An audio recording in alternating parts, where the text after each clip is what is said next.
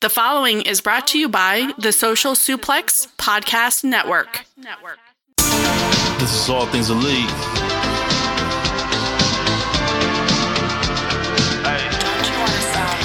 Welcome back to All Things Elite.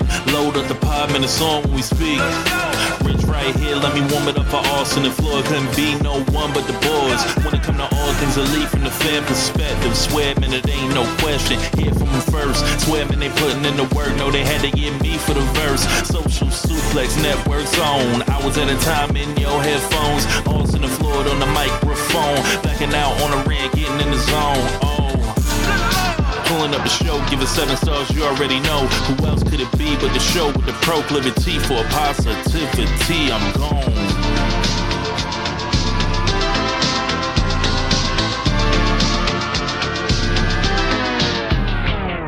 Hello, everybody. Welcome to episode 200 of Social Suplex's podcast about AEW with a proclivity for positivity.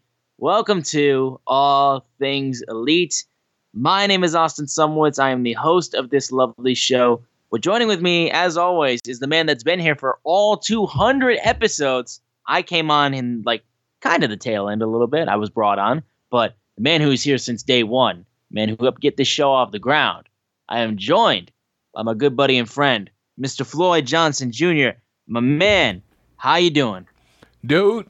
So I missed one episode, like one recorded episode. Uh, uh, and that was I got COVID the first time. COVID, no vaccine. That's right. Yeah. Flat out COVID, like literally almost top of hospitalized COVID, and I missed the show.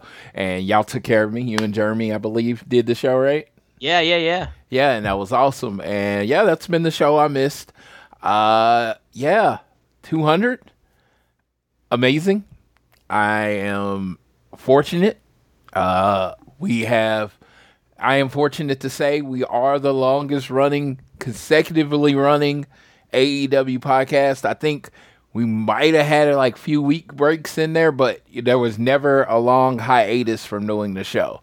You know, I think the like the most might have been three weeks, and you know, and there's been a lot of shows that have come and gone, really good shows, and you know, there's some shows out there that I would have said if you'd asked me they were better than ours because we we did take on from very beginning being the proclivity for positivity. We're not a super highly critical show. That's not who we are. We're going to focus on what we like. I'm not saying I don't ever like dislike anything. I'm not saying Austin doesn't ever like dislike anything. But we've always taken on the idea that we're going to focus on what we don't like and we may even skip oh I mean focus on what we do like and maybe skip over what we don't like because to me that's what the focus of wrestling should be. It should be what makes you happy, what makes you feel, it makes you do all the things in wrestling. And whatever reason you watch it, if it's the the in-ring action as far as the performance art of it, if it's the soap opera part of it on the outside of the ring, whether it's the promos, whether it's tables matches or whatever, whatever reason you watch it, they're all valid reasons to watch it. But we all have our different reasons of watching it. You know, I always said wrestling, pro wrestling, when done perfectly in my mind, when done perfectly in my mind, is the marriage of sports and soap opera. It is great performances mixed with a great story. Now, I can enjoy just a great match. I can. And I can enjoy just a great story. But when those two things come together, and it is the most beautiful thing in the world, the most beautiful form of art in the world to me. So I love that we do the show. Love that all came up with the name All Things Elite was from me. Uh, proclivity of positivity was for me. Um, and those are things that I'm proud of because, you know, I don't think anybody else has the tone of our show. And I've been told by some of my friends that have tried to listen that our show's too sugary sweet, not negative enough. It's true. It's it's true. We, I mean we can be, and, and when we're even when we're mean, it's always I feel like done in jest. It is done Right. for fun.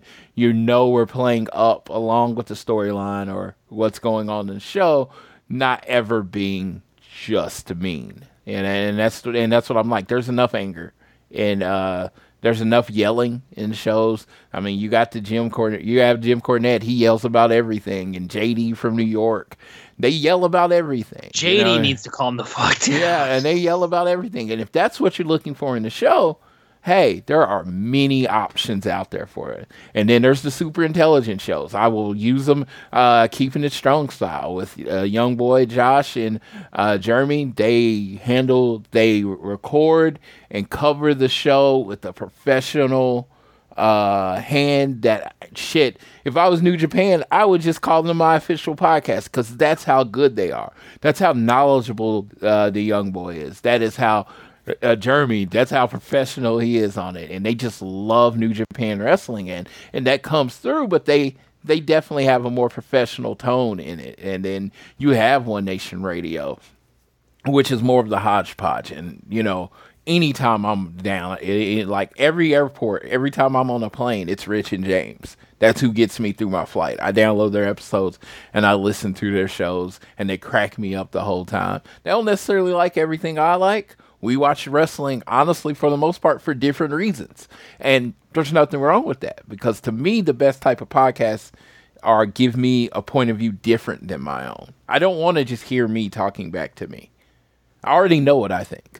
You know, like I already know right. what I think. So no, I, I, I could like literally put over every show on Social Suplex and the, the, different podcasts out there. I don't listen to podcasts as much as I used to because I work from home and I don't have that one hour commute to work anymore. But yeah, it's it's been fun.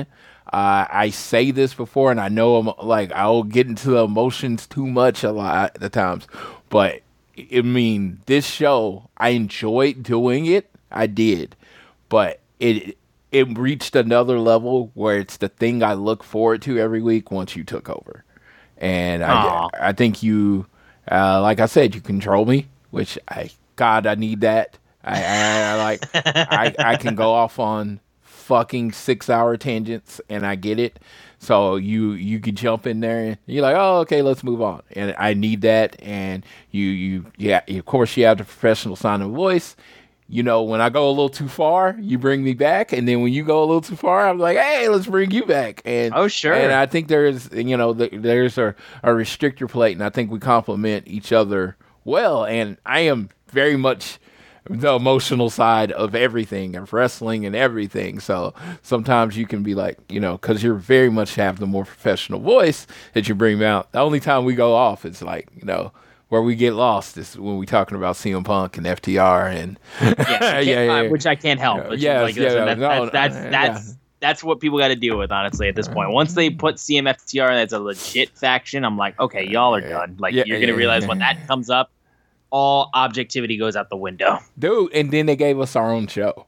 That's what I'm saying. I, I know there's going to be a lot of other people featured. Andrade's been featured a lot, and it looks like Luchasaurus is going to be featured on Collision. Hey, I can go on all day, but good sure. lord, the, it's pretty the, much the only place you can see the House of Black. Yeah, the House of Black is there, but the stars of the show are CMFTR. You know, and yep. it's like, so I'm looking forward to this.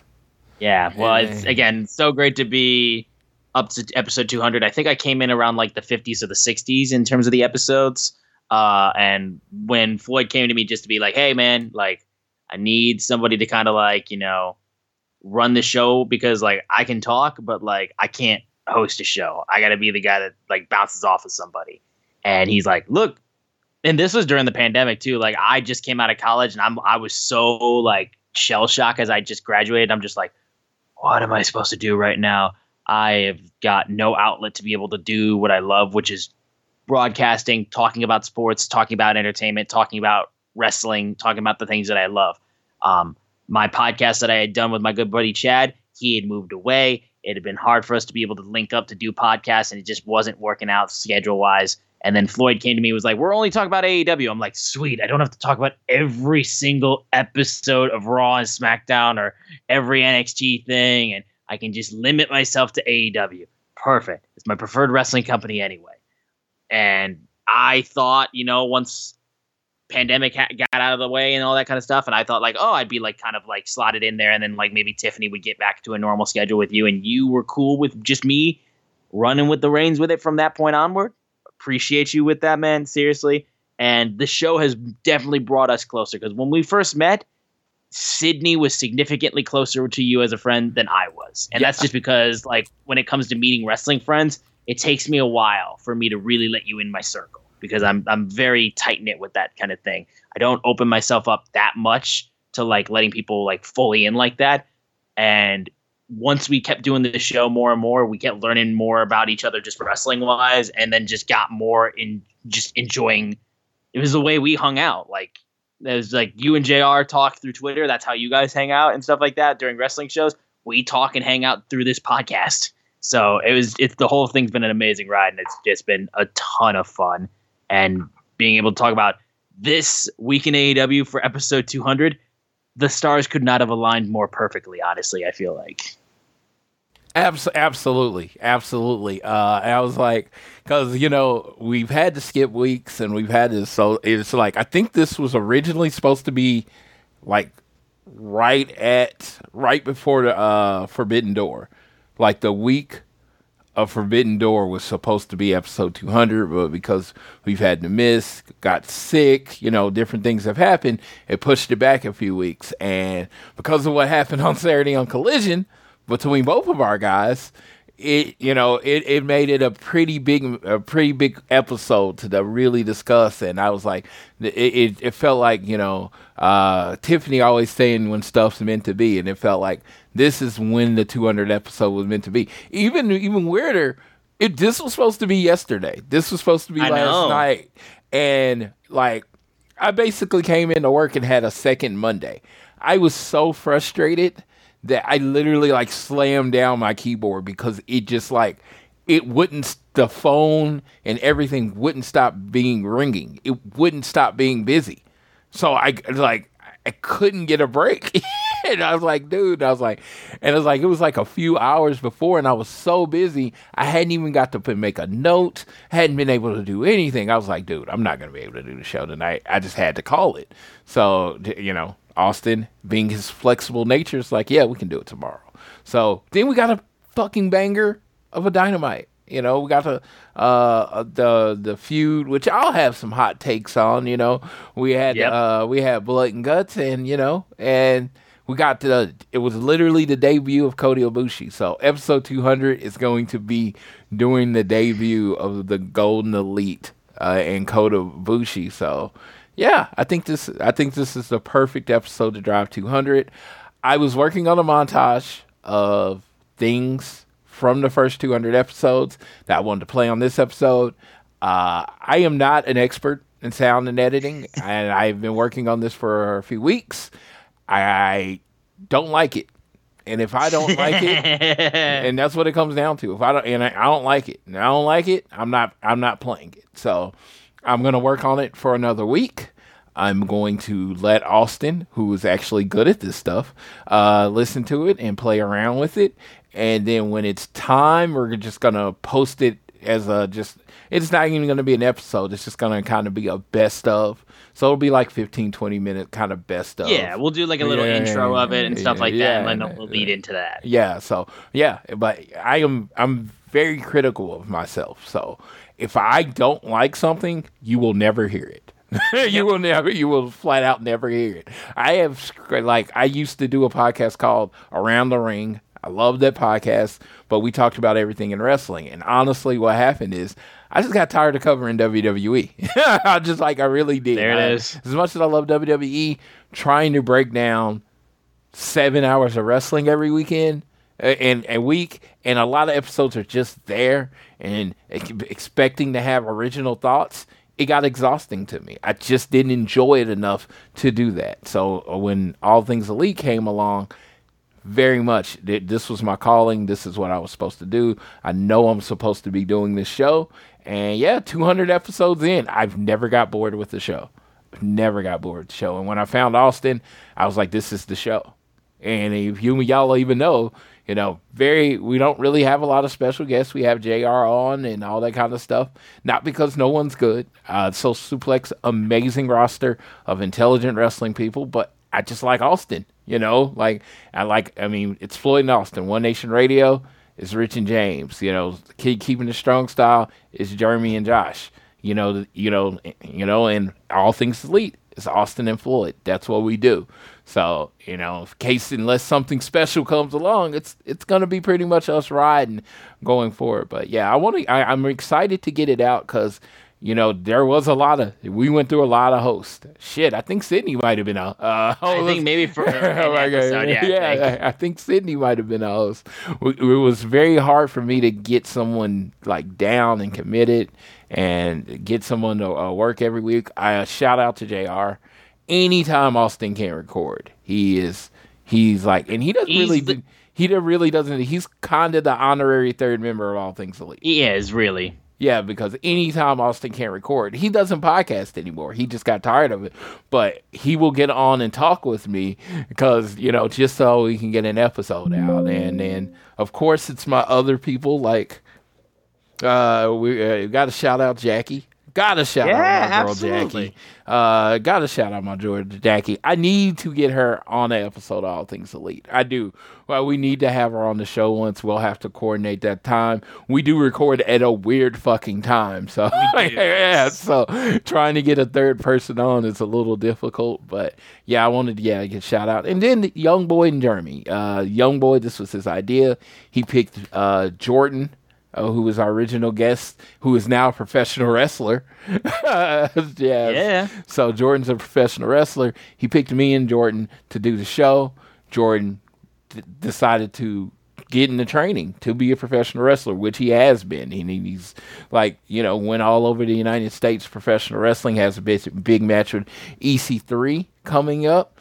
So, yeah. Kick uh, his ass. Yeah, Jordan went from seriously – he was probably about 150 pounds to I think he's like 235 pounds, just 235, 240 pounds, solid muscle. When that Crazy. dude put his mind to something, you cannot stop him. You know, like he he became this fitness like genius, and now he looks like a monster. I honestly think at this point we're probably only about 10 or 15 pounds apart because I've lost weight wow. and he's gained weight. Uh, he's gained weight uh, gained muscle. So that's uh, him. And then Issa was on the wow. early. Issa Marie was on every episode. And, yeah. and then shout out to Tiffany. absolutely. Yeah. All, all of those folks. But then I will close off our shout outs, though.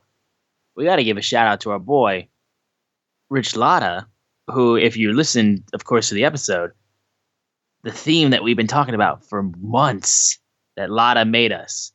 Oh my God. Like, did I tell you? Did we tell you that this shit was worth the wait? Thank you. Thank you, Rich. Uh, thank you for doing that. It was, it's us. It's us. Like, our original theme was, you know, done by Rich. Don't get ready. It was done by Rich. It was kind of play on the BT kind of all uh, BT kind of thing, and it was very much ATE. But this new one is us. It is me and yes. Austin. It represents us. It represents what the show is. It is amazing. Dude, his his uh, information will be in a link in the show for eternity. Until as long as we're doing the show, his link will be in the show. Go to the link. Get him to record to you something for your podcast that needs like dudes he's talented he's all over uh, he's all over uh, a fight forever uh, you know what I mean? It's like the history of AEW, like doesn't happen without Rich Latta as a part of it. So yeah. I, I want to this show, it, like it was like, hey, I need a thing. Boom, day of out. Yup. And then it like this one, uh, boom, day of out. This show, the the when you first, you know, the first kind of like representation of what the show is is your intro. That's rich, and it's always been rich and thank you rich for doing that and yeah I, I i literally like i've got it up in a like a private youtube so i could send it to uh, Cash and Dax so they can listen to it, uh, just so they can listen to the intro because you know it's it's a much them too. It's much FTR, the CMFTR thing. But again, I thank you all for putting up with my thank yous and all that stuff. So we can actually talk about some wrestling now. yes, we can. Yes, we got a lot to get into. Uh, before we get into everything, like we do every episode, I want to make sure you guys are downloading this fine show on Google or Apple Podcasts. You listen to us on Spotify, wherever you choose to listen to us. Give us a share with your friends, family, coworkers, whoever you wish, and subscribe so you don't miss an episode. And also be sure to leave a rating and a review. It does help out the show a ton. And you can follow us on Twitter at ATLE Pod. Also, follow Social Suplex, who have been with this podcast for the 200 episodes that we've been putting out. And they have so many other great podcasts you should be checking out. We've already mentioned some of them off at the top of this show. So go check out Social Suplex and give them a follow. I am at Austin Szumowicz, S Z U M O W I C Z. Floyd is at Floyd Johnson Jr. on Twitter. Of course, the news of the week was the fact that this show has hit the 200th episode. We've covered that in full. We're going to go ahead and get into our AEW review. Um, honestly, only thing I want to touch on with Rampage, because for the most part, it was just kind of a rampage that was just a rampage. Only thing I wanted to touch on was, for me, I wanted to touch on the Dark Order segment uh, that they had in their promo that they cut about them talking about basically, you know, Dark Order is kind of getting themselves a little bit more aggression and also insinuating and continuing to put up the fact of what I have been saying for weeks. And that is the fact that A- Adam Page is the worst friend of all time. John Silver comes up being like, I'm sick of everybody leaving us. You made Johnny Hungee sad because you said everybody's leaving him. Why would you want to leave John Silver? And he said, Hangman leaving us pissed us off the most. We made him a world champion. He abandoned us. Would a real friend abandon you and you'd be cool with that? And that's exactly the point. Hangman's career is flourishing because of us. And because of us, we've gotten soft. And now, last Friday, after we beat the elite. Dark Order is resurrected, and Evil Uno goes like, "We are not wasting time on fake friends anymore. So, are you Dark Order or are you not?" I, I now really realize after four years, almost four years of covering him and six years, seven years of following his career, why they call him the Hangman. He leaves all his friends hanging, high and dry. That's what I'm saying, dude. You you're I'm not calling you Hangman anymore. I'm calling you fake friend Adam. That's what you are. Fake friend Adam. Because this man, like I said, Hangman and Page, this dude literally goes from being friends with the elite, he gets all pissy and poor with his tag team falling apart with like he was a tag team champion with Kenny Omega, his best friend. He gets pissy and all mad about it and all that kind of stuff and goes on a downward spiral because he couldn't get the job done winning the first ever AEW World Championship and then ruins a friendship with the Young Bucks and Kenny Omega, gets a drinking problem. Fans encourage the drinking problem. He gets the Dark Order coming in at the perfect time to really help this man and give him a huge boost of confidence and really have his back. And he just views them as a bounce back as a as a side thing before he goes back to the people that he ruined the friendship with in the first place, trying to mend that fence. But then, unlike a normal person who would, you know, have multiple friend groups that they're cool with and multiple friend groups that they're close with, this man can only have one. Worst friend ever. It's that simple. It's that simple. He wants to go out on on blood and guts, which we'll get to, and wear purple, you can't wear purple anymore after the shit that you've done to the goddamn Dark Order. What are you doing wearing purple? You got Evil Uno tweeting out, You're wearing our colors? The hell is wrong with you? It's like, don't even try to co opt. Don't even try to co opt the Dark Order. You did nothing for them, they did everything for you. That's simple. He's the worst friend ever. I just, that's the only thing I had to mention off of Rampage, honestly, because everything else was just kind of like, it was a missable Rampage for the most part, but it's it's Rampage. You know, you get some bangers out there sometimes, and most of the time you get some filler, but it's still solid enough filler, but not filler filler enough to talk about because we now have like four shows for this goddamn weekend at uh, AEW. My plan was to stop you when you were telling lies, but you didn't tell any lies, so I couldn't stop you. Yep, exactly. they- well, that's the deal. You tell me when I'm telling lies. I tell no lies. And like a recently bald Bobby Fish, you stupid motherfucker, what are you doing making yourself bald? There is no lies. Yes. Uh, moving over now to AEW Collision slash Battle of the Belt 7. Uh, Collision featured uh, just three matches. And I am going to pro- promptly turn off my mic because everything I'm going to want to say about this match will have already have been said by the good Floyd Johnson Jr. Collision opened with the two out of three falls AEW World Tag Team Championship match between the champions FTR and Bullet Club Gold, Jay White and Juice Robinson.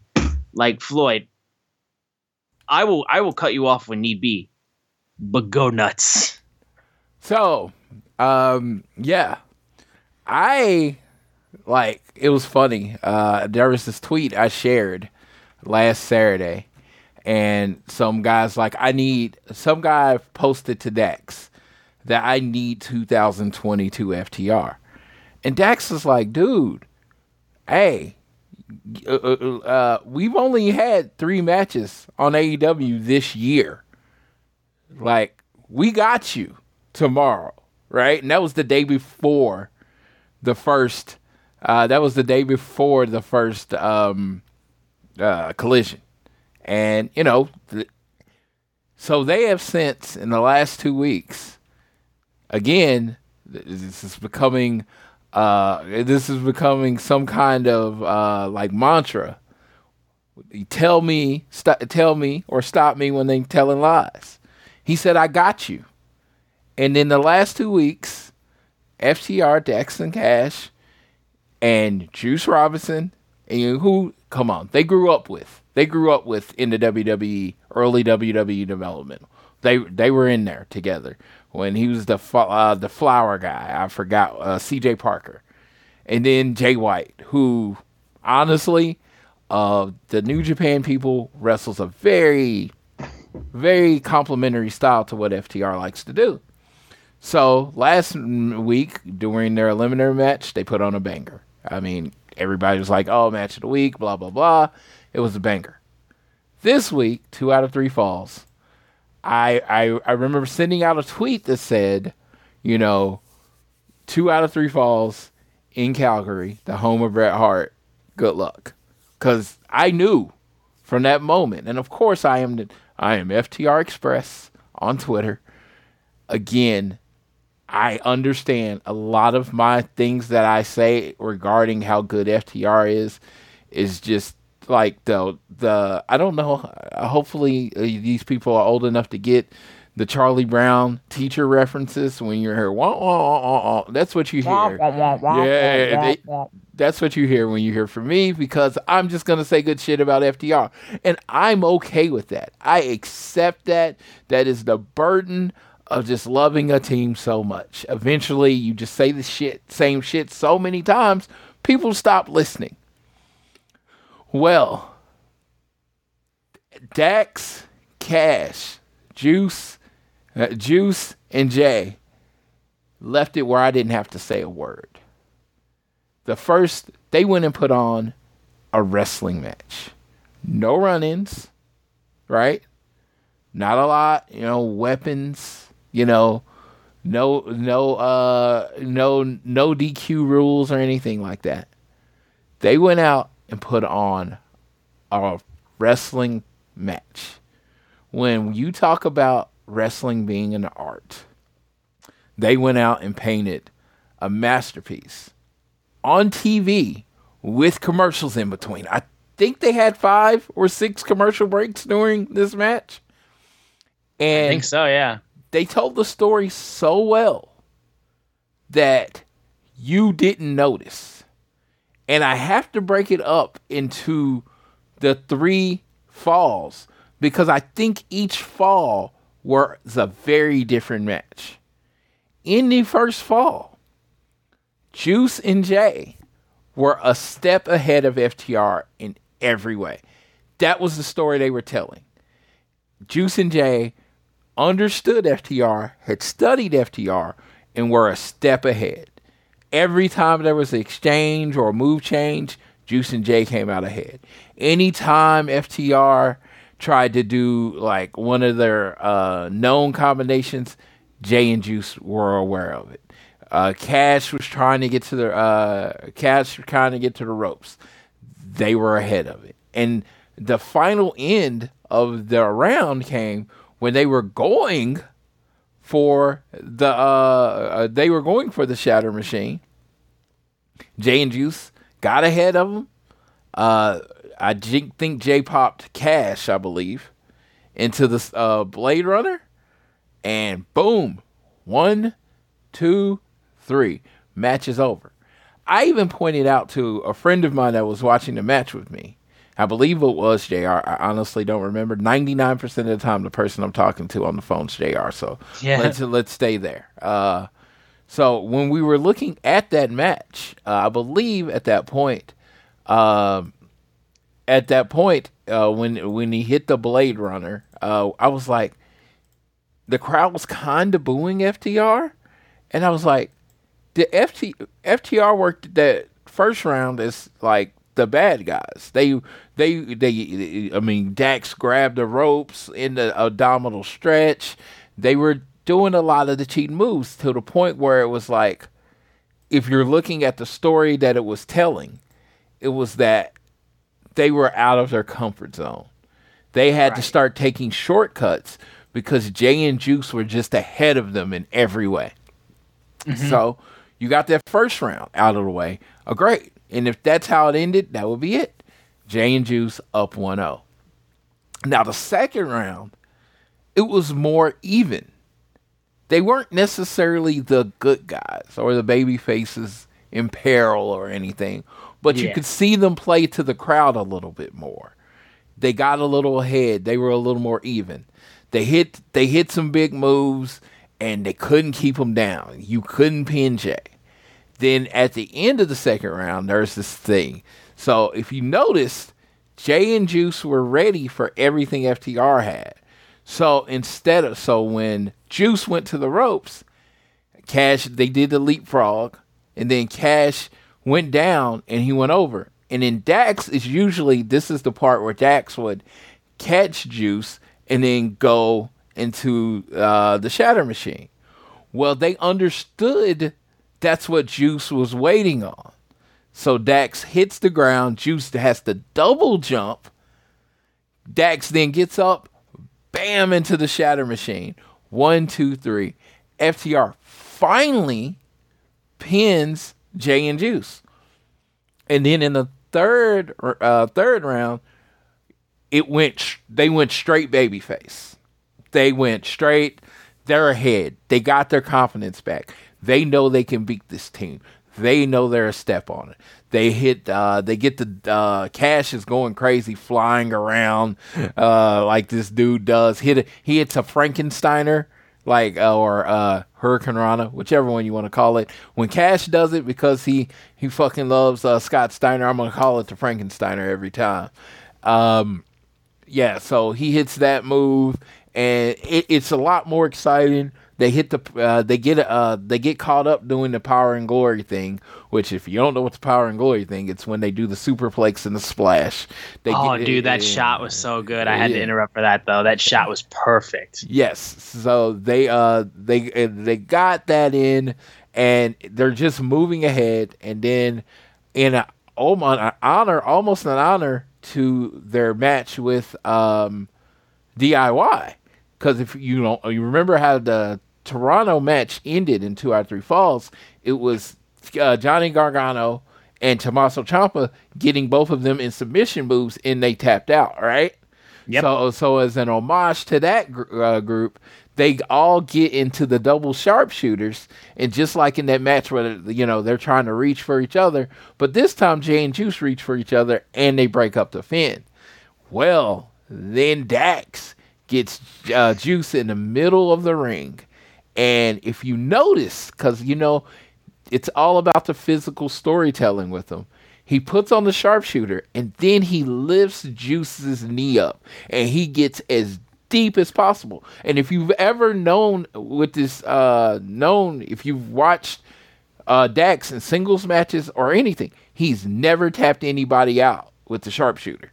They always Mm-hmm. get out. They always he's tapped out to the sharpshooter, but he never gets anyone out to the sharpshooter. So he finally realizes, oh, this is what I'm doing wrong. He lifts Ju- uh, Juice's knee up, and then he gets all the way back, and then Juice taps out to the sharpshooter in Calgary, the hometown of Dax and Cash's hero Bret Hart. They win a two out of three falls match with a sharpshooter. I'm like, you want to talk about storytelling? You want to talk about the emotional side of professional wrestling, the physical story that they're telling this this story was perfect. This match was perfect. Um, like I said, I don't. I always say you can do stars, you can do smiley faces, you can do whatever, but people rate things. You know, people that watch stuff rate things, and this is this is definitely um, my match, uh, my tag match of the year. Because I do like to try to keep tag matches and singles matches separately. This was absolutely my tag match of the year. Uh, Dave Meltzer, who is just one opinion.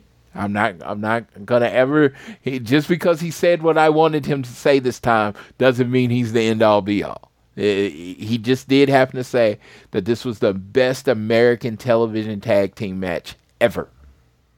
And if you know, wrestling's been around since the 50s, and this dude's a historian. For him to say that this is the best American tag team match ever, that fucking means something. Like, is it the end all be all? Does that mean it was the greatest match ever?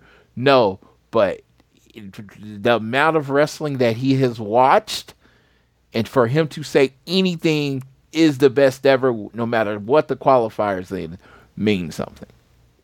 And so I shout out Dax and I shout out Cash. I I I if you saw any of my tweets, it was they're the greatest fucking tag team ever. And I was just telling uh, Austin before the show I was gonna say this.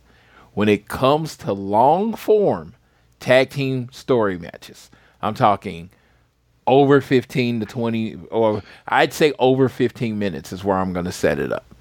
Long form tag team matches. I don't think I've ever seen a better tag team ever than FTR. Now, and that's 15 plus minutes. And I and I'm, I'm just saying that because I wanted you to know that I am putting a thought in it. I'm not just trying to put FTR over. I honestly think in a 15 in the sprint matches that are less than 15 minutes, I don't think there's anybody ever better than the Young Bucks. I will flat out say it. And when the Young Bucks and FTR are in the ring together, I think it's magic. But 15 minutes are over. Time to tell the story. Time to let the emotion sell. Time to let it go in. I don't think there's a better tag team in the world than FTR. Yeah, I mean, straight up, it's just what a fucking match that was. And I will also give a big shout out to Bullet Club Gold. These two, like, there was kind of a bit of a concern that they might get lost in the shuffle, even though they are Bullet Club members and all that kind of stuff. Um, Jay White and Juice Robinson have made Collision their show as much as CMFTR has. They have taken every moment on that show and they have ran with it, and they are shining, absolutely shining uh, in uh, Collision. Bullet Club Gold were outstanding in this match too. But yeah, match leaning towards one of my matches of the year. Um, obviously, the Osprey Okada match is going to be hard to beat, but this is for tag team match of the year. Oh, this is no question that, this is it. Like this is the bar, straight up. Um, Willow Nightingale and Ruby Soho in the tournament finals for the Owen Hart Foundation. Uh, poor bastards, you had to go on after this. I'm so sorry for your loss. Um, uh, and it was fun. It was The- the fun. cr- unfortunately, the crowd was emotionally spent. And they just you- couldn't, dude. There, I, I don't know who could have. They went 58, like 58 minutes, pretty much, and like they tried. They they tried to get people back into it a little bit, but like there really wasn't much. Ruby did do a nice little uh fake, uh, uh nice near fall when she had her uh threw the uh, can of spray paint to Willow. Aubrey, excuse me. Aubrey then takes it, and then Ruby hits the no future nearly gets the pinfall to win after she lost in the finals last year. But in the end, though, Willow pounces on her, then hits the power bomb, Willow Nightingale wins the Owen Hart Foundation Women's Tournament. Congratulations to her. Honestly, very fitting that she wins this tournament. Honestly, uh, and yeah, uh, it was a it was nice it was a nice cap off to the women. Uh, but uh, yeah, I mean that was pretty much uh, the finish to that, and it makes it made plenty sense. Shout out to Willow, the belt collector. You know, Yeah, she- for real. second For title when she won this year. And shout out to Ruby because I she is going to be. I feel like she's going to be the AEW Women's Champion, and it's gonna have to end in a tournament because since she's showed up, she's won. She won the battle royal when she first got here, then lost the match. TBS tournament, she was in the finals, then lost the match uh, first year on in the finals, lost the match. This year's finals on and on, Ruby doesn't win big matches, right? She just doesn't. Mm-hmm. That's gonna be her story when she finally wins the AEW World Title. That's what I'm and saying, it's going dude. to be a beautiful story, and you can just see the building blocks. She keeps putting people over. She keeps putting people over. When you talk about a story that could turn the women's division, give it that extra bo- boost, it's when Ruby eventually turns face again with her song and her finally winning the tournament and finally getting the job done. That's what I'm saying, dude. And I love Ruby. Like that promo she cut leading into her semifinal match against Skye Blue was amazing. Um, like Ruby is so good. She's one of my favorites in AEW. Uh, so yeah, I'm right there with you. Once that push really comes and she's able to really turn that story and make that whole thing up there, uh, it's going to be outstanding. Absolutely outstanding. Um, we'll just move right over then to the main event of Collision, finals of the men's tournament. CM Punk versus Ricky Starks. I don't want to talk about this. Ricky Starks is a cheating son of a bitch.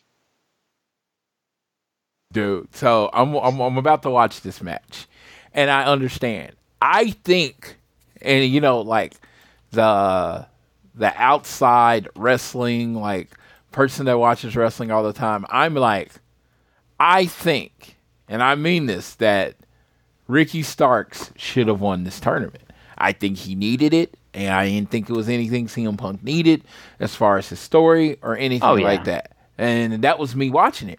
But I also didn't want CM Punk to lose. He's probably my one of my favorite wrestlers in AEW. So I didn't want CM Punk to lose. So I'm like, I have this dilemma where I don't want Punk to lose. I want Ricky to win, but I don't want Punk to lose. And honestly, after this match, I kind of got both. so, A little bit, yeah. yeah, yeah. So in the end, uh, Ricky doesn't really cheat during the match. He's wrestling the match straight. He gets frustrated. and then he rolls up CM Punk. And at the last second, when it looks like Punk's about to kick out, Ricky grabs the ropes and gets the pin. And when he goes back to grab the trophy, he's supposed to be getting the trophy presented by Japanese legend Jushin Thunder Liger. He just, He just gra- runs. He just grabs the trophy and runs off because he just got away with something. And and it's so funny because CM Punk is like he doesn't know what happened. He's looking around. Perfect selling by this man. He is selling that he is genuinely confused as That's what I'm saying, dude. The image of him was just like, what in the goddamn hell just happened? Like- again, this mm-hmm. dude, he he- like he just knows how to play the part so well. like were you like what happened i know i could have kicked out of that but something you know extra held me down. It was just i thought like i'm not even just like like it was just like the, again there's wrestling and then there's the soap opera of wrestling right? The mm-hmm. match was good but his sell ricky's sell of winning punk's sell of losing and looking utterly distraught like and it was the smoothest heel turn ever smoothest. Because he didn't he didn't like a lot of heel turns are super over the top. Like oh yeah stab him in the back and you see him giving the nut shot and he stares at him as it goes down. No no no no. Ricky was fucking fed up with losing. He was just tired of losing. And he was tired of getting close. And he was tired of saying hearing wait your turn. He was tired of hearing how he was up and coming He wanted to be now, and he wasn't willing to wait anymore. So he took it. He had the opportunity in front of him.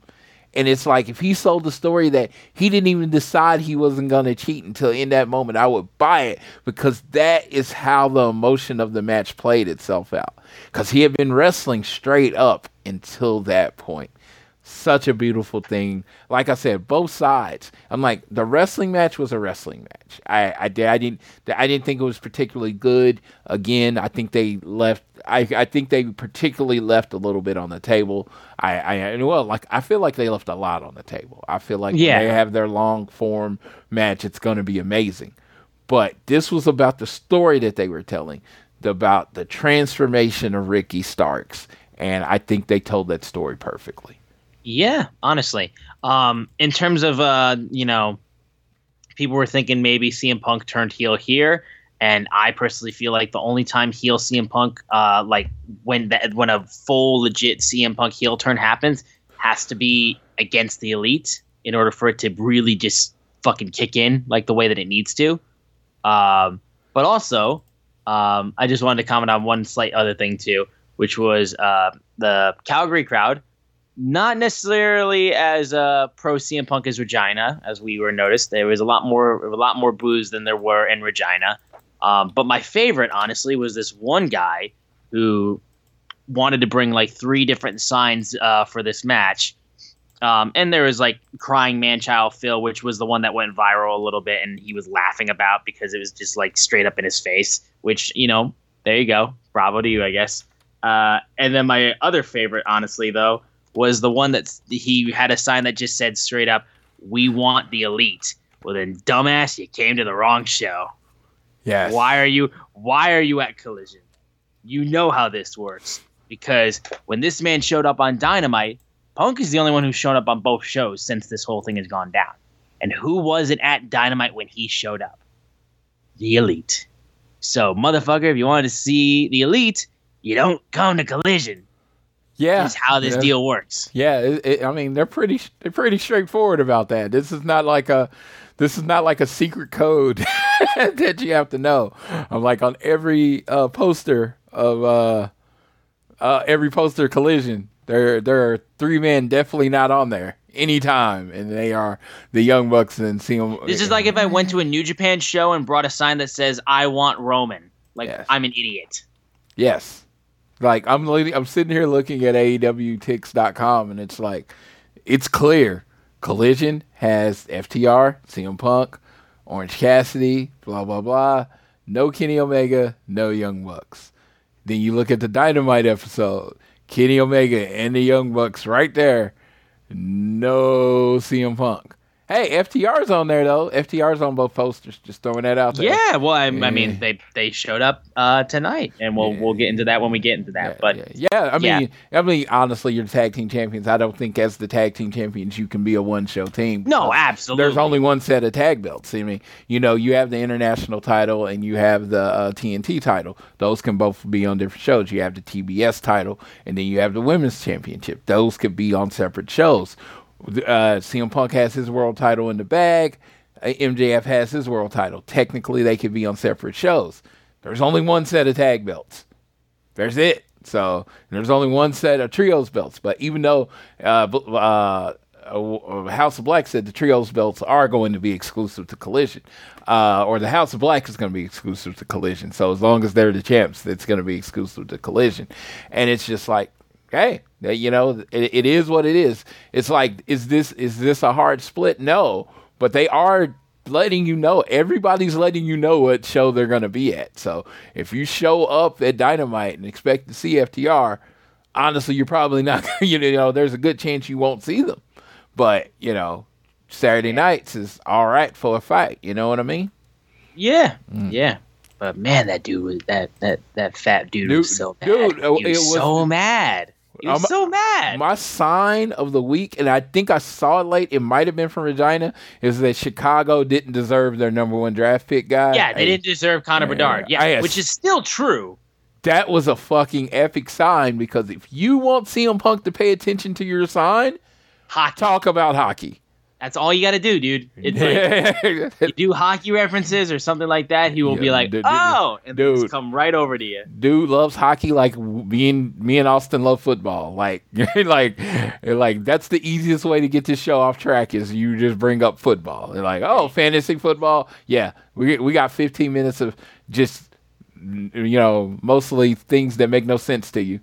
Um, but we'll then move over then to Battle of the Belts. Um, kind of just want to do a little bit of a rapid fire because uh, Battle of the Belts itself was fine. No champions changed hands, which was oh my god! So a, a, battle of the belts. One of these battle of the belts, a title needs to change hands. yeah, that's the deal. If you're doing a show called Battle of the Belts, a title needs to change hands. And I I really think this thought was it the was first. going to I thought Archer. this was the first. Ba- was this the first Battle of the Belts where no uh, titles changed hands?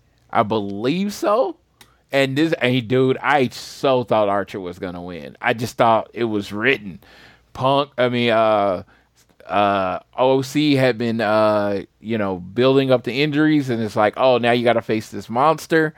And I thought it was, I thought it was it. You had Jake on the outside, and Jake teased me. Jake teased me. I know it won't look anything like it did in the '80s, but there's there's DDTs and then there's a Jake DDT. So and he teased me in the match with the '80s, uh, the DDT, and then something that doesn't happen very much in AEW at all. So I thought it was significant to mention. Uh, uh, in continuing with his storyline that he will keep his title by any means, Orange Cassidy beat Lance Archer by count out. Yeah, That For was real. that was pretty epic. I, I just I thought it was just done well. Again, yeah. like I you know, great matches, you know, great matches are great matches, and I I love them, and I will sit there and um, mark about mark uh, out about them or do uh, you know go crazy over great matches. Don't get me wrong, I will go nuts over a great match.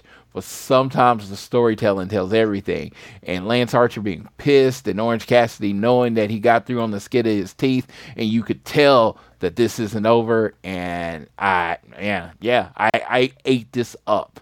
Good old Yeah. count out victory. And because they don't do them too often, it was very much unexpected.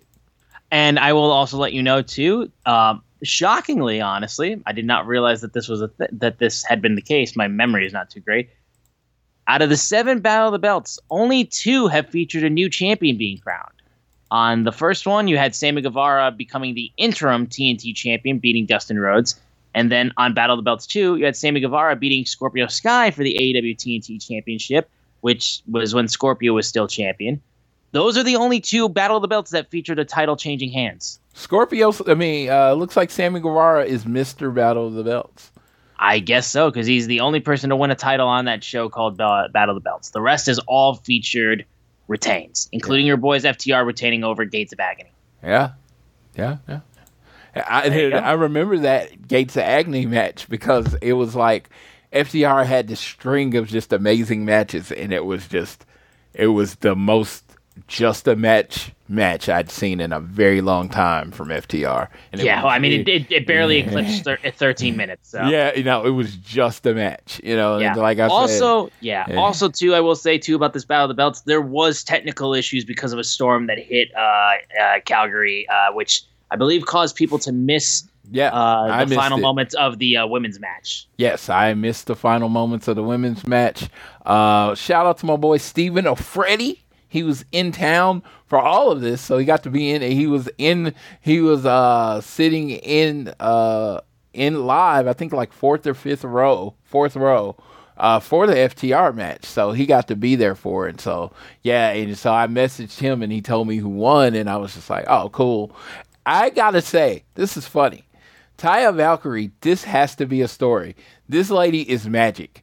She she has gotten more title shots. She's literally got I think two TBS and a world title shot in the time that she's been in AEW. She is Mrs. Uh like she is Mrs. Uh take a, a no successful defense. You're like when you see Taya's up there, you know the person's gonna successfully defend their title. So Yeah, I guess so. It seems that way. She's yeah. good for a good match. I think she puts on good matches. I know there is a contingent out there that thinks she stinks and they're not a fan. I am actually very much a big fan of Taya Valkyrie. I've always liked her whole gimmick in the show and all that stuff. And so I think at this point in time, it's time to. I, I mean, I think she's lost enough. I'm not saying put a title on her or anything, but they do need, she does need to go a while without losing for me. Yeah, no, for sure. And I, I, I think we're getting to a point where they're going to really find the niche for Taya Valkyrie, and I think it's going to really work out for her. Yeah, she's really good at the sports entertainment side of professional wrestling. Yeah, like that's what I thought she was going to be. She, uh, a lot of the backstage segments in Impact and WWE, when she, I think that's where her strong suit is. So I think they could get some people around her and she doesn't necessarily have to be in title feuds. Do some feuds outside of the championship with her. Yeah, no, there's so many options for her though. Um, we will then move over though from AEW Battle Belts to Dynamite, which just aired a couple hours ago when we are recording this. We opened up with the FTW title match, Hook versus Jack Perry, who comes out to uh, well, you hear Tarzan Boy goes dark, and then he comes out to Beethoven's Fifth Symphony, which Floyd, thoughts on this music choice? It was super heel. It was super it was. heel. And yeah, like Jungle Boy. When the bell starts, amazing. They're doing everything they can. They're doing everything they can. And and with some people you just gotta keep trying shit until something sticks. So they've done everything they can uh, to try to make him like a big deal and a heel and burying himself in the burying Jungle Boy in the dirt, leaving it back, coming out as Jack Perry, beautiful. Uh, I don't know what they're. I don't know. I don't know what's missing. I heard well the thing that someone did on Twitter, which I thought was was honestly kind of funny, was that they should have made uh, J- uh, Jack Perry's entrance theme the 90210 theme. Oh wow! I think they honestly, I, I, like people around my age. I think that would make him a face. Oh yeah, dude, we fucking lo- dude, we fucking loved nine zero oh two one zero. I mean, dude, it was like high. I, I mean, I, I think your High School Musical age was High School Musical a big thing for you. Oh yeah. Oh my oh, god. Okay, so yeah, I remember High School Musical being a big thing. Basically, imagine if High School Musical was on every week. That's what 90210 was when I was in middle school. Damn. All right. All right. Yeah, that's what it was. It was like you had to know what was going on. You know, I was into wrestling and sports and shit, but you still needed to know what was going on. And when I was in middle school with that, and I'm like, that I know that shows how old I am, but whatever. Um, hey, it beats the alternative. I'll tell anybody, getting older beats the alternative. so, uh, so, it was just crazy to me with that because like I, the, yeah. Um, I slightly off topic for like the smallest moment right there because the first movie came out in 2006 on Disney Channel. Yeah. Um, and I was just about to turn, I think, 10 years old or something okay. like that. So I was still in uh, elementary school. Yeah. Um, so yeah, I was but, like 11 or 12 at the height of 90210. Yeah. It's but that was the thing though is that the High School Musical movies to me felt like they were sp- like years apart. Like I was like one in elementary school, one when I was in uh one when I was in middle school, and then one when I was in actually in high school. But it was literally every single year for three years there was a high school musical movie. And I was like, what the fuck? You just age you age a lot between like people don't understand how often how much you age between like ten and thirteen, going from a tween I guess, to a, a teen, you age a lot there. It's like you leave a lot of stuff behind. You develop a lot of new things. You might have came in like, hey, man, I really love Ashley Tisdale to like, yeah, I really love Ashley Tisdale. You know, your whole You know what I mean?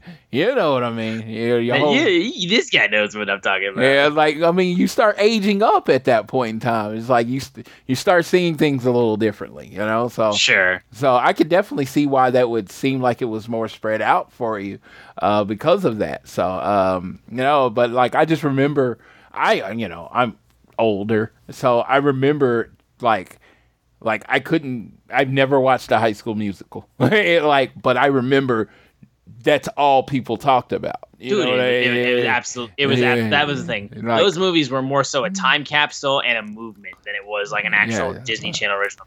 yeah. Uh, so yeah, because yeah, you fucking fight me. There's there's better Disney Channel mo- original movies anyway. So like, Uh, well, I don't I don't even want to get I don't even want to get into that because then I'm gonna start a fight because people are so people are so passionate about those old school Disney Channel original movies. But- Yeah, you know what's so funny? I loved, I you know, I'm not, I was old, but I watched eh, like every episode of Suite, of Suite Life of Zack and Cody.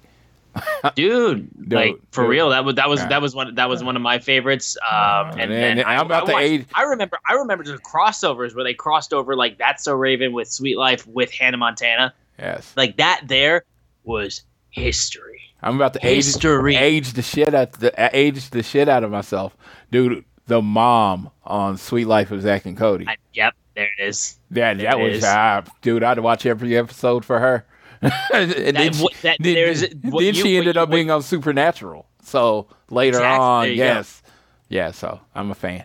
No, and then the, the, what you're going through, what you went through with them, I went through most recently with uh, the woman who plays uh, uh, I believe Rebecca from uh, Ted Lasso. Okay. oh yes. my- yes. Yes. Yes. Oh my God, we're not going to lay, lay on this anymore. Uh, we Yeah. need to get. I'm, I'm, back- uh, uh, that's Hannah Waddington, right? Waddingham. Yes. Yeah. Big. what a woman! big fan. Big fan. Big fan. Big fan. quality work. Quality work right Yes. Okay, so Jungle Boy Jack Perry comes out to Beethoven's Fifth Symphony, uh, and um, match itself was solid. I will say, uh, like I said, bell to bell. Once Jack Perry gets in the ring, he's great. He's great. there. Oh Um, yeah. I mean, him winning the FTW championship from Shenanigans. First of all, it gives Hook finally a little bit more of like you know he's got some things to overcome now. It's his first match he's lost, which he, hey, he- I and he really had to sell, you know, and He he, did, hadn't yeah. and No, I he thought he did. did, I thought he did a really good job, and I thought Yeah. you got to see a different side of Hook. Uh, I thought this match was, I thought it was, I didn't think it was great, but I thought it was strong. I thought it was took- strong, yeah. because I and thought again, they like went said, out you- there you, could feel you could feel the heat of Jungle Boy starting to kind of come into fruition because he'd taken something that people had like like people see the FTW championship now they see Hook, Yeah. and the fact that Jungle Boy has taken it from him through shenanigans. I think there's a real opportunity for Jungle Boy to get some legitimate, like straight up heat in this feud. so Um, the because in his running whole, his whole running away shit wasn't working. Yeah. And then the second time in a few months, Jade, Jade, uh, her uh, shop AEW figure with her belt released, uh, released on I believe Saturday, Yep. and then the And- next yep. day she lost her title, and, And that was her first match. Hook's uh, title, Hook's uh, figure went up for pre-sale today with the FTW title, and he lost his first match and his title today. So it's kind of funny because somebody's like, Jazwares, why do, Jazwares, you got to spread this shit out. and people are like, why do they keep doing that? I was like, it's been twice. It's literally twice. Twice is just coincidence. Yeah, Three like- pattern. Yeah, twice. Uh, twice in four years this has happened. You're like, why do they keep doing this? Just, just two Yeah, times. just two times. Calm the fuck down. Calm down. just twice, man. No, exactly. And also, once again, can we please give a thumbs up to Taz, who sells this so well? Like how frustrated he was after he lost, and he's like, "I literally don't even want to be on camera right now. Like I'm just, like he's about to throw his sunglasses. Like Taz getting this pissed off and selling about how mad he is about this just adds to shit. Seriously, He almost beat up the shark. that's what I'm saying. The Shark Week shark. Which also, like, where the fuck from was Shark Boy? Where the So, fuck was Shark Boy? I was- was told he- Shark Boy was backstage. He was backstage. He was on the uh they uh, the thing with Colt Cabana where they do this show. The the Sharky and the Shark Boy was there, but he wasn't on screen. I was hoping he made an appearance. I thought he was. They were gonna take off the Sharky mask and it was gonna be Shark Boy. Yes. I was gonna pop so hard for that. Yeah, the it's the if this and that's the fishing line because Shark Boy said so. I, oh God, yeah, God, Come that on, is yes. that is one of.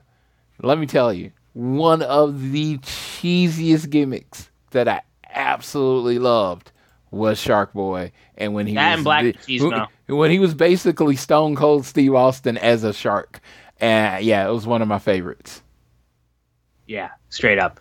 We move over though to um, the amazing, outstanding continuation of the segments with Adam Cole and MJF.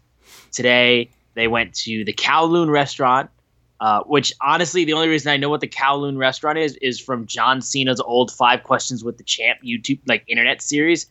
He mentioned that, and that's the only reason I remember that place at all. Like straight up, the weirdest thing in the world. They get spicy food and burn their mouths off, but they continue to just like really like bond together. And then that's when they're really pushing the double clothesline. They actually almost go and double clothesline uh, their waiter. It looked like at one point. Um, and then uh, when they come back and they're doing the interview with Renee Paquette, they're like, "We caught lightning in a bottle with the two of us, and the plan tonight hit that double clothesline." And they had gifts for each other, which was matching trunks, matching jackets, and it was amazing. And they walk away, and generic white guy Roderick Strong comes in like, Matt, like Adam, and he's just like, so depressing, poor bastard. Can't just can't even get a word in. Um, you know, With his neck I would brace, say Adam. I would say Adam Cole is the worst friend ever, but like, uh, Roddy's just jealous. It's just what it is. What it is. So, um, yeah, this has been amazing. This is sports entertainment. This is good sports Oh my god! Well, and again, we're gonna get into more of it too. Yeah, Uh, no, no this is absolute good sports entertainment. And if they were in another company, I'd be like, okay, they're about to be the tag team champions. Uh, in this company, I don't know, I, and that that's what frightens me. Because honestly, they're so hot right now. I can't give you three good reasons not to put the titles on them. And That's what I'm saying, dude. It's, this and is- they're, they're, this this, is- that's the whole is- thing. Is like I'm I'm riding this thing, and I know the thing is gonna fall apart. Yeah. Like their shirt is still number one on Shop.com. yeah, I They like. I, I literally the loudest reactions. like I never want FTR to lose. Everyone knows that, but I can't give you three reasons why you don't put the belts on MJF and Adam This Cole right Saturday is gonna be interesting. Because man, the false finishes. Because you know that's you know that's what FTR does. Like really, Oh like really well. And you know MJF loves to tell stories just like they love to tell stories. And the great thing is FTR was in the WWE, so these type of storytelling, funny matches, they do that well. You know. Yeah. Yeah, so No, no, no, no, no. This match is going to happen in Connecticut, right, or whatever. I don't know. We'll we'll talk about it in a minute. We'll talk about it, yeah. But um, then we get into the tag match, the finals of the blind, blind tag team tournament. Uh, uh, Adam Cole and MJF versus Daniel Garcia and Sammy Guevara. Sammy Guevara and the Dan- mashup. Sammy Guevara and Daniel Garcia came out in matching gear. That was amazing. Yeah, yeah, it was nice to see that. But they didn't come out with a mashup of their themes, which Yeah. they did that for MJF and Adam Cole. And oh my God, Adam MJF was like a kid in a candy store. He's like, "It's a match! It's a mashup! It's a mashup!" And just fucking hugs him and spins him around. It was Yes, hysterical. he was slapping fans' hands.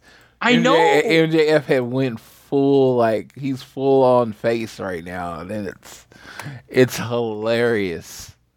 Yep. He's and like, then I have they- a friend. I have a friend. I know. He's like, it's so great. Uh, there's so much fun. And he literally challenges Daniel Garcia to a dance off. Sammy Guevara, you have no rhythm whatsoever. Uh, Danny was literally like hitting the two step like hard.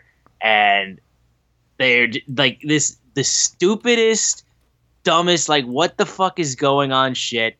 But oh my God, was it fun. And Yeah. oh my God, was it silly.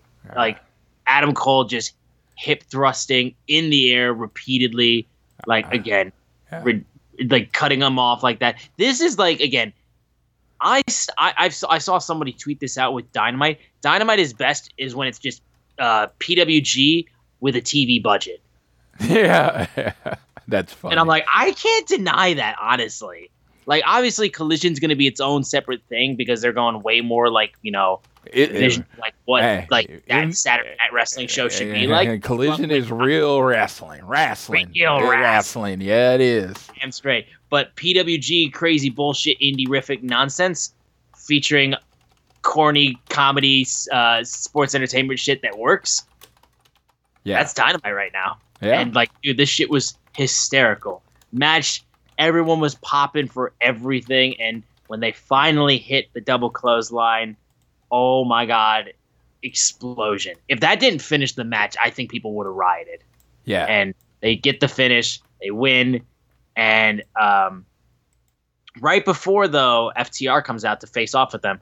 They the ref has uh, Ad- MJF's uh, AW World Title. He like gives it to A- Adam Cole to hand to MJF. Adam Cole stares at it a little bit, and that's when MJF sees him, and then they just start. Sh- he shoves him like, "What the hell you're doing?" And he's like, "That's I, I, understand. I understand. It's it's no big deal." And as Adam Cole turns around, they keep it on MJF, and his smile just disappears. Like that's such good camera work shit. Like I will give straight up right now. Um, obviously, one of the things that WWE has done outstandingly is the camera work when it comes to the Bloodline storyline. Like just the camera work and the cinematography of like the shots that they get and the imagery, like outstanding. Even the the Cody not finishing his story shot, great shot for a terrible moment, but a great shot nonetheless. This was such a great shot. The fact that they held on that and they got that was perfect. And then at, uh, FTR comes out, they face off, and Dax is ready to beat a motherfucker's ass, and I'm I love it. I absolutely love it. And I don't know what Sunday Saturday is going to present itself with. I don't know what this is going to be like, but oh my god, like you like does this match give you a reason to turn into tune into collision or what? Like for real. Dude, ever since that first week where I said the next week, eh, like the first episode didn't give you a reason to t- turn into the next week, uh, it was like they they just said, "Oh, okay, hold my beer." And ever since then, every week has given you a reason to tune in for the next week. And now you have a tune in a reason to tune in Saturday. You get an MJF and Adam Cole who, who uh, wrestled to a draw the last time they were in the ring together. Uh, you know, the last time they were in the ring against each other. Now are going against the greatest tag team in the world, uh, FTR, and you know, again, I don't know. FTR could be the start new opening match of uh, Collision, and why? Because you can just say, "Hey, go, go out there and go." Hey, when it, when, the crowd's not into it, we'll we'll call you and tell you to wrap it up. An hour later, the match is still going because that's what they do. But no, uh, yeah, I'm I'm I'm about as excited for this tag match as anything because, like I, when you talk about it again, FTR went through the uh, went through uh, developmental. Adam Cole was in NXT for a long time. MJF already wrestles that style. He is more of a he is more of a pro wrestling type wrestler anyway.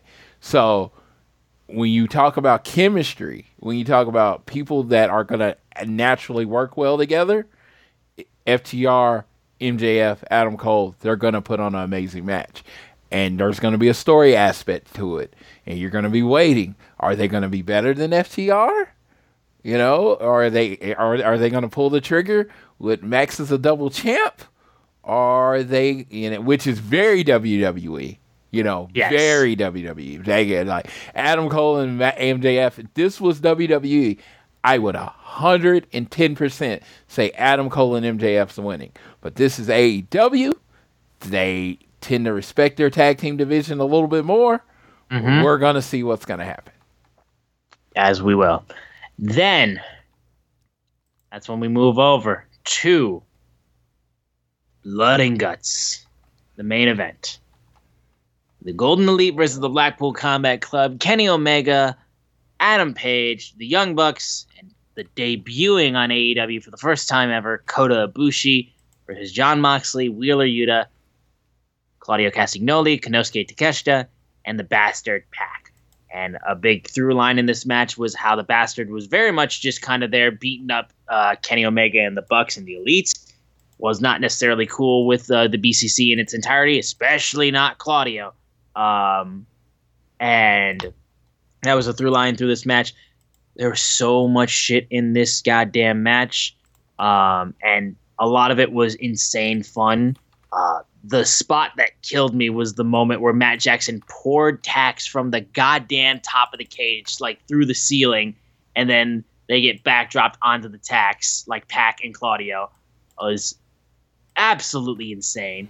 Um, the thumbtack shoe came back. Uh, it was an Air Force One, I believe, this time actually. Um, when Kota Ibushi came in, like he was kicking the hell out of people too. An outstanding uh, return.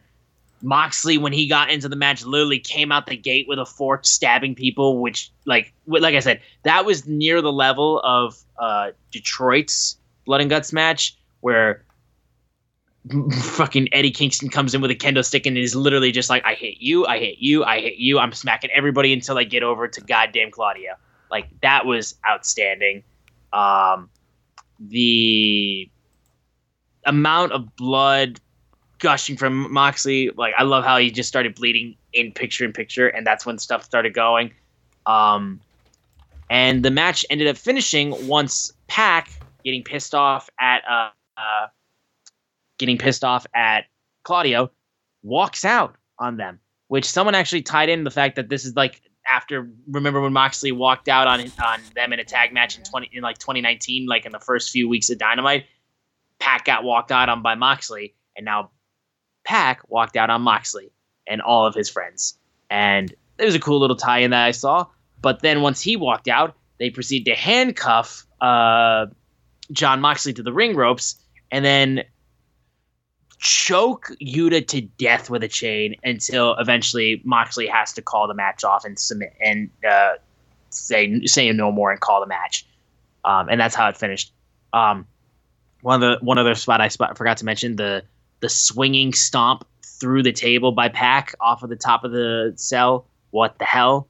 Just insane spot. Um, and yeah, uh, once again, like I, I joke about this, but like baby faces, I don't see the elite as being baby faces. If they're literally like about to murder Yuta, like murder. And I get it, they're going up against the BCC. You know, they they deal with pain like that all the time. But I don't know. Like obviously, this feud needed to end with blood and guts because this is the type of match that ends a feud like this. Um, but then even afterwards, like they go off the air and then they just they just shake hands, and this is how the feud ends. And I'm personally with a feud that this that's this bloody after like I get it. Kano- Konosuke and Don Callis ran off. That's who the elite have the problem with right now with Don Callis and all that kind of stuff. That's where things are going to kind of move off of. And after they got left high and dry, they kind of gave a little bit more respect to the BCC. But I don't know. After how long and crazy this feud has been, ending it with a handshake, even if it is off the air, I don't know if I necessarily agree with that. That's my sort of thing. I think Floyd will go a little bit more in depth about this because he has some hot takes about this match. So I will pass it off to Floyd. Let me first focus on the match. I thought the match was amazing. I thought the match was bloody. I thought it was some of the best wrestlers, you know, the AEW has to offer, doing what they do best. So I want to get that out the way because I, I thought the match was great. It, I mean, I don't think it was like a top five match of the year, but if you're doing like a top 10 list match of the year, I think it could be nine or 10, right? I, I just thought it was really well done, super extra violent. The uh, when everybody came in and got their you know got their heat when they first came in, that was really good. Uh, Kota Ibushi coming out. Kota Ibushi looks like he's taking a little time off. That's that's as far as I'm gonna go with it because I Kota Ibushi's one of like if I'm listing like my top favorite wrestlers ever, like you could go like to no, know, he's there for me too. Yeah, yeah, he's up there because like I will his, say straight up too, honestly too, just to my only comment on it. These time types of massive multi man matches, this is not Kota's wheelhouse. Yeah, this is not what he does. And I like I remember like I said, I remember a match with Cedric Alexander that was just like still one of my favorite matches ever. For real, Kota, Kota Ibushi put on. So, uh, no, shout out. He just looked. He looked rusty. He looked like he hadn't been in the shit. And you know, you want to come back. You're going to come back to maybe a one-on-one match with uh uh uh, uh what's it, Claudio or one-on-one match with Yuta or something like that. You come back to this cluster F of a style. Uh, you know, English not necessarily being your first language. You know, a little rusty. It is what it is. Match was still great. I don't think it took away from the match. For me, what took away from the match? Because, you know, I love the soap opera. I mean, we talked about this earlier. What took away from the match is the two bad guys just fucking bouncing and the good guys having a five on three advantage and just winning and dominating the other team to the point where they have to quit. Because to me, it doesn't feel like they beat the Blackpool Combat Club. It feels like the Blackpool Combat Team Club team just abandoned them. You know what I mean? It doesn't like and Well, it seemed like the two people that like basically aligned with the Blackpool Combat Club who weren't BCC Yeah. left the BCC left the BCC yeah, high and dry yeah. because you beat three members of the BCC with five of you, and one of them like there's supposed to be a fourth member who physically couldn't wrestle either because he was getting his arm fucking his shoulder completely re- he's got like a metal stick through his shoulder right now so like so he didn't really beat BCC. So how is like again? th- if they capped it off with Anarchy in the arena, obviously they couldn't because they brought in Takeshita. But it's not like Takeshita was BCC. He was just Don Callis. yeah. So Don again- Don Callis throwing himself into it's it's just kind of made everything messy. the Golden Elite, the family, they won. I understood that's what it was. I will say this: my hot take is my the thing I love most about this match is that it means this feud is over. And uh, I never was into this feud. If you listen to the early episodes at the beginning, it didn't just. It was just like as much as Bryan Danielson is amazing, I don't think he ever sold me on why this feud was happening. This felt very much like we need something to happen. We need something for Anarchy in Arena. We need something for Blood and Guts. We have these people. We can do it that way. Again, if you ask me, Anarchy in Arena, one of my favorite matches of the year. I had a really good time during that match. It was it was amazing. Don't get me wrong this this whole feud has been well worked, well wrestled. And if that's what you're into, if you just your thing is super quality matches, you have no problem with this uh with this feud. This is probably your feud of the year. This is all this thing. I think it lacked in the soap opera department, personally. I think it Yeah. I think it lacked any emotional investment. Like I said, I- I I I, am- I, I'm already more into the Don Callis family, and we don't even know what it is versus Exactly. the elite than I was in the Blackpool Combat. and that's the thing, dude. Like the elite, like I've always said, they their storylines with like themselves, like just in their group, like just the storylines within their group, are always their best work. Like I still say, like one of their best work was their Revolution 2020 match with Kenny and Hangman versus the Bucks.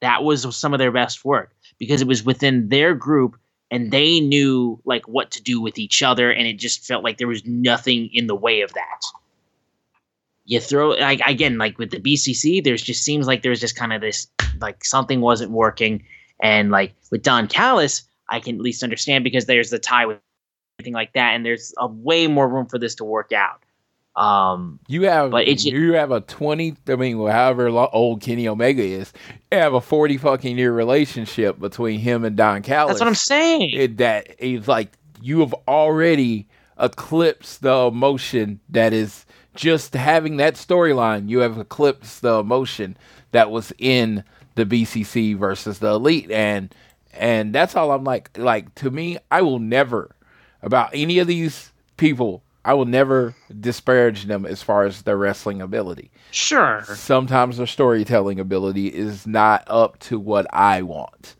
I feel like And- there's and that- I'm and going I, am going to be a more emotionally tied and we talked about this than in MJF and Adam Cole and this story has only been going on for like a month. When one of them turns on each other, we really don't know who it's going to be. I think they've done a really good job of making it where either one can turn on the other. But when it happens, it's going to be like, oh my God, because it's going to be this thing. And I just, because they never really, you know, they never really established, you know, Blackpool Combat Club and Elite as friends to break up. I just I never got as emotionally it got into it like other people would get into it. So yeah and so I'm really looking forward to the Blackpool Combat Club because with this Pac thing, that looks like that's going to break off. With Don Callis abandoning them, that looks like that something's going to happen with there. I think, and that's it. And then you're going to have the elite maybe with the Don Callis family. You're gonna, I think Dynamite is about to get more wide open because you're you're it's Yeah. time to you're t- you've had these eight to ten people stuck together for the last two months. Now they can break off and have different feuds. And maybe the Young Bucks go after the tag team titles. Maybe the Young Bucks and Kenny try to go for the trios title. Whatever they try to do, maybe that'll, you know, that'll freshen up Dynamite. Because I do feel like to me, Dynamite, as it's been good in parts, has been kind of stale. And I know probably why. They've been really pushing collision. So, you know, maybe we can get with everybody breaking up and we're building towards all in, we can get everybody else. But again, the match finished, it was over. Blood feud, we hate each other, and then after the match, you're shaking hands and saying you respect each other. Trash for me. In my wrestling soap opera world, you're still supposed to be like, after you lose, Kenny Omega's supposed to look at Mox and say, I respect you. And Mox's supposed to give him the middle finger. Bullet Club Gold didn't shake the hands of FTR after they lost. Yeah, yeah. Mox's supposed to give him the middle finger, spit on the ground, and walk away. But whatever. Again, that's like soap opera world. So and then Yeah. sometimes And again, all all, I- all I'll say, and like just closing it out too, like with that is like I said, um, I will always respect the elite. The, the the reason that it made me fell in love with the elite was the shenanigans that they would do and the storylines they would do within their faction in their group. Because that was always entertaining because it was contained within their YouTube shows and all that kind of stuff, and like what whatever they did on the indies, and then just their outstanding work rate and matches and the crazy shit they do the elite when it comes to well specifically i'll take kenny omega out of that because kenny omega is the enigma but like outside of that and like other than like everything else you know for the most part like there's something left to be desired they aren't that they aren't there when it's like storytelling wise you know with that's never been their strong suit i've always and i and i've known that since i've been been fans of them but especially now that you're having a show on Saturdays, which is very much trying to be kind of a like an alternative, like like not an alternative to uh, Dynamite, which sounds stupid. Uh, more so, just trying to be like do something that Dynamite isn't doing, and they're doing very well story tell story told matches and stuff like that, and using a lot of like the soap opera levels of wrestling that we love and it's like and it hits so much harder because it's AEW doing it as well. It's like you see Dynamite start doing just some of those things, and I think it's just going to make the show better, especially the elites. again, you free up Jon Moxley, you free up Yuta, you free up Claudio to get into different feuds. Now you free up the Young Bucks, Kenny Omega, you know, uh, you know, Hangman to get into different feuds to go do other shit. And I think that's just going to make the whole show, you know, it's going to make the show as a whole just better because you can spread them out through the two hours instead of them always having to be in the same segment. Right, absolutely. But that was AEW Dynamite in this past week in AEW. Um, right now, of the stuff that we have announced. Uh, oh, also, I got to say one last thing too was the fact that AEW during the Blood and Guts match ga- did it did an ad for the Red Cross. Yeah. Which was so fucking funny because it was on the same level as when Nick Gage was on Dyn- um, Dynamite using a pizza cutter, and then they cut to like what was it like a Domino's ad? I think it was. Yes, yes, yes. Same exact level. I was just like, y'all are so wild for doing that. Yes, that's uh, they they they get it, and it was funny. It was hilarious. Yeah. So, But but yeah, so going into uh, this Friday for Rampage, of course, the Royal Rampage match is back because they've got the two rings anyway. So let's do the Royal Rampage. Like I said, did it in Detroit. Now they'll be doing it in Boston. Also, Boston was one last thing too. I gotta say too, Boston is some of the most blood crazy, nutty fans I've ever seen. The after the falling tacks from the ceiling, they chanted for tables, and I was like, "You just got tacks that fell from the sky, and you want tables?" And then they chanted, "We want fire," and I was just like, "Y'all gotta calm the fuck down." And it's funny too because the match started with the crowd chanting for like the fans on the uh, far side of the uh, arena chanting, "Use this ring," because they wanted them to be in the closest ring towards them, which was very funny. Like Boston would genuinely was an amazing crowd, but y'all are vicious the "We Want Fire" chants. I'm like, I'd like them to not die. That'd be cool, you but, know. But but they wanted fire, sir.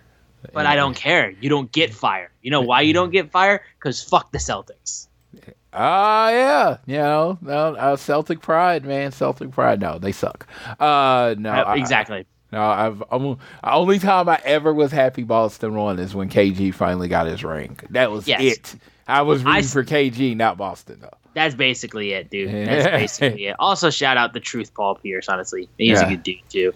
Um, but yeah, fuck him and fuck fuck uh, fuck the Celtics and fuck the Bruins. Yeah, we'll leave it at that. Yeah. Um, so the Royal Rampage will be on on Rampage, and then of course on Collision we're going to have the tag team title match between no, FTR. No, let me make sure this is clear.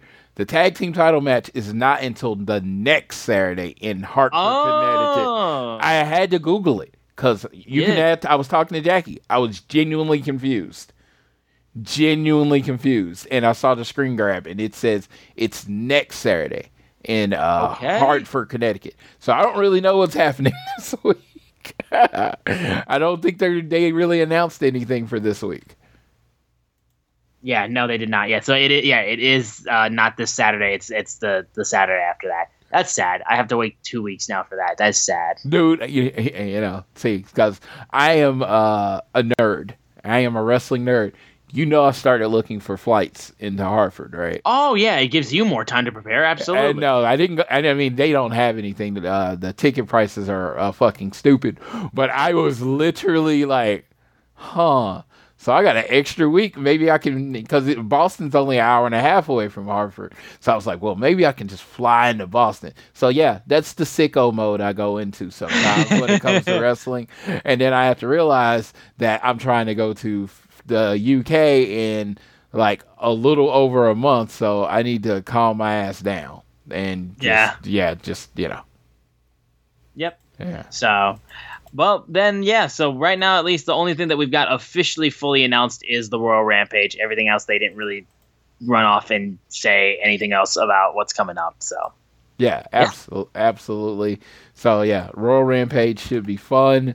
Uh, it was fun last year, so hopefully again it'll be uh, fun again. Uh, but as long as it ends with Brody King choking out somebody and hanging them over the top of the uh, off of the ramp, or like the ring, because that's how they ended the last one, and it was so good. Like that spot still lives in my head, rent free, with the uh, Darby being hung over by Brody King off of the ring to be eliminating him. So good. Yeah, it do.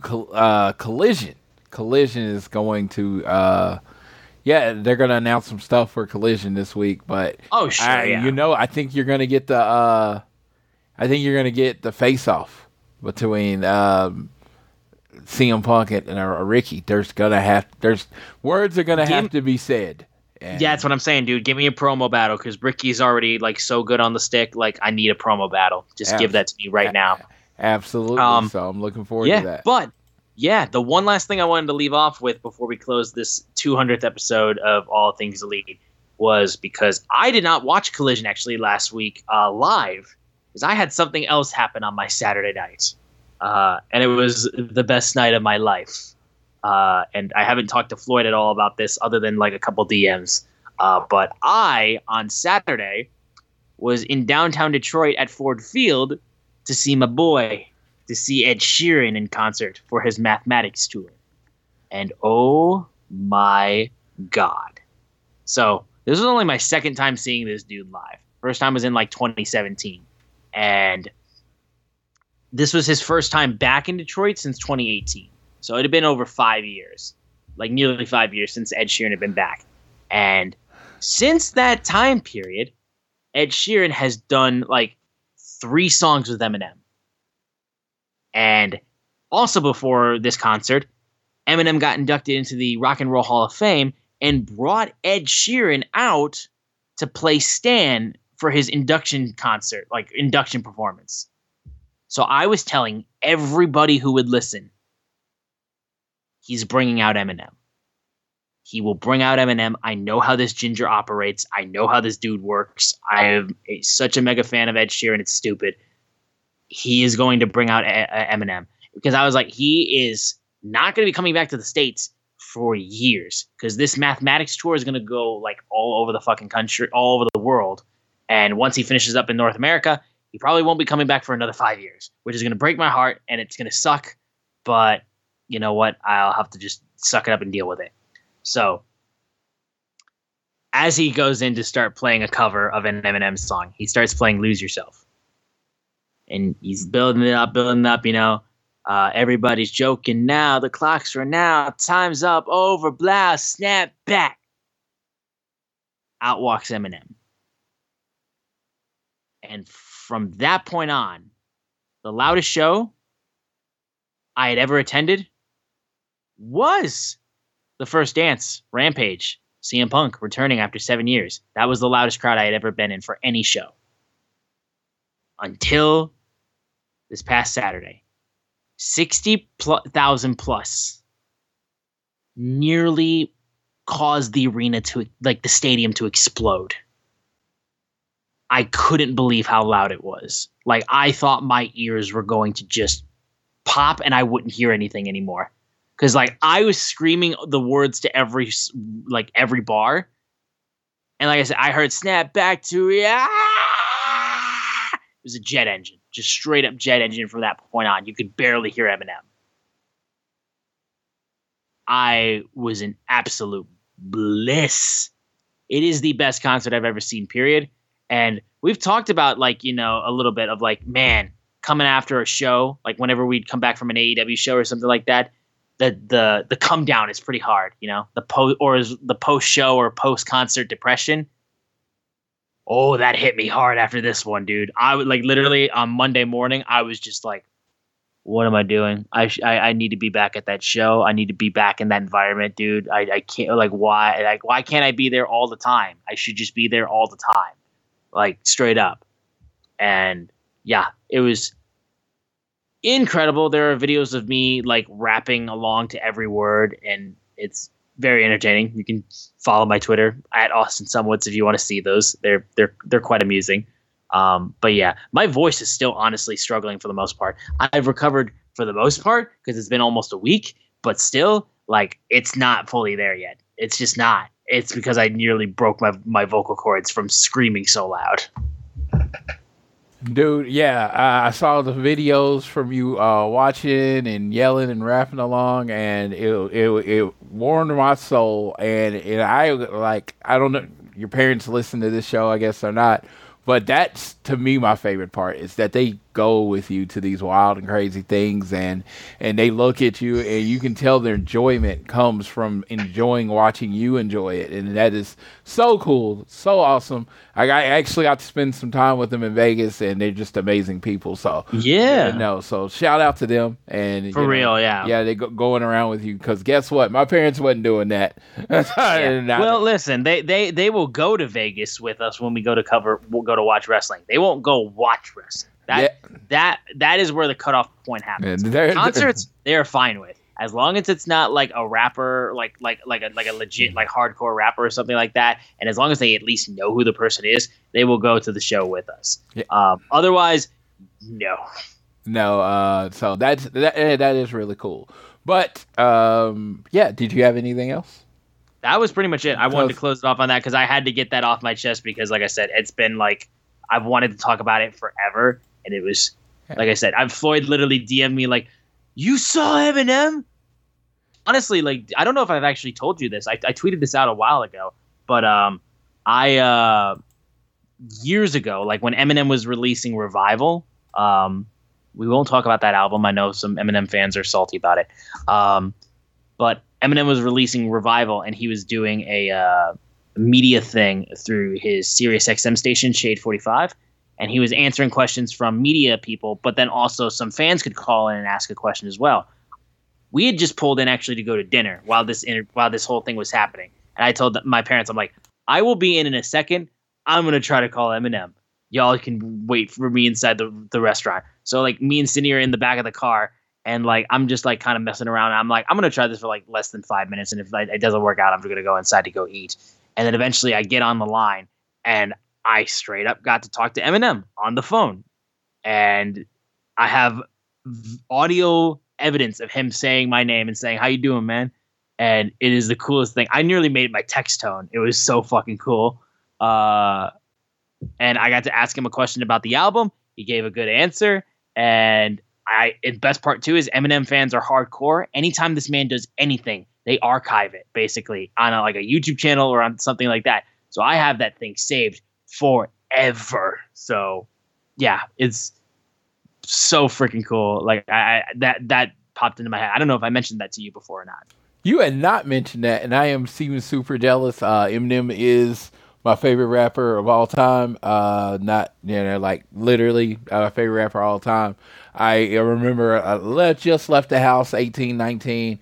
Uh, you know, little you know, young angst, a little anger, and uh, the channel of my anger, the filter of that anger, a lot of times was listening to Eminem's music. So you know, I like literally uh, like I'm not a rapper, but I know the words to his songs and I rap along all the time. So that's that's cool that you got to see him. And if he ever does a concert, it's like now that I am Mister, I will travel anywhere. If Eminem does a concert anywhere in the continental United States, I will be there and I will see. Yeah, well, he hasn't. He he has not toured since 2014. I know, so, you know, I know. It's like besides like his worldwide tours that he does overseas, he has not toured in the states since 2014 when he toured with Eminem. I know that because he ended that tour at Comerica Park, and I didn't get to go to that show because yeah. I was in high school and I couldn't afford it.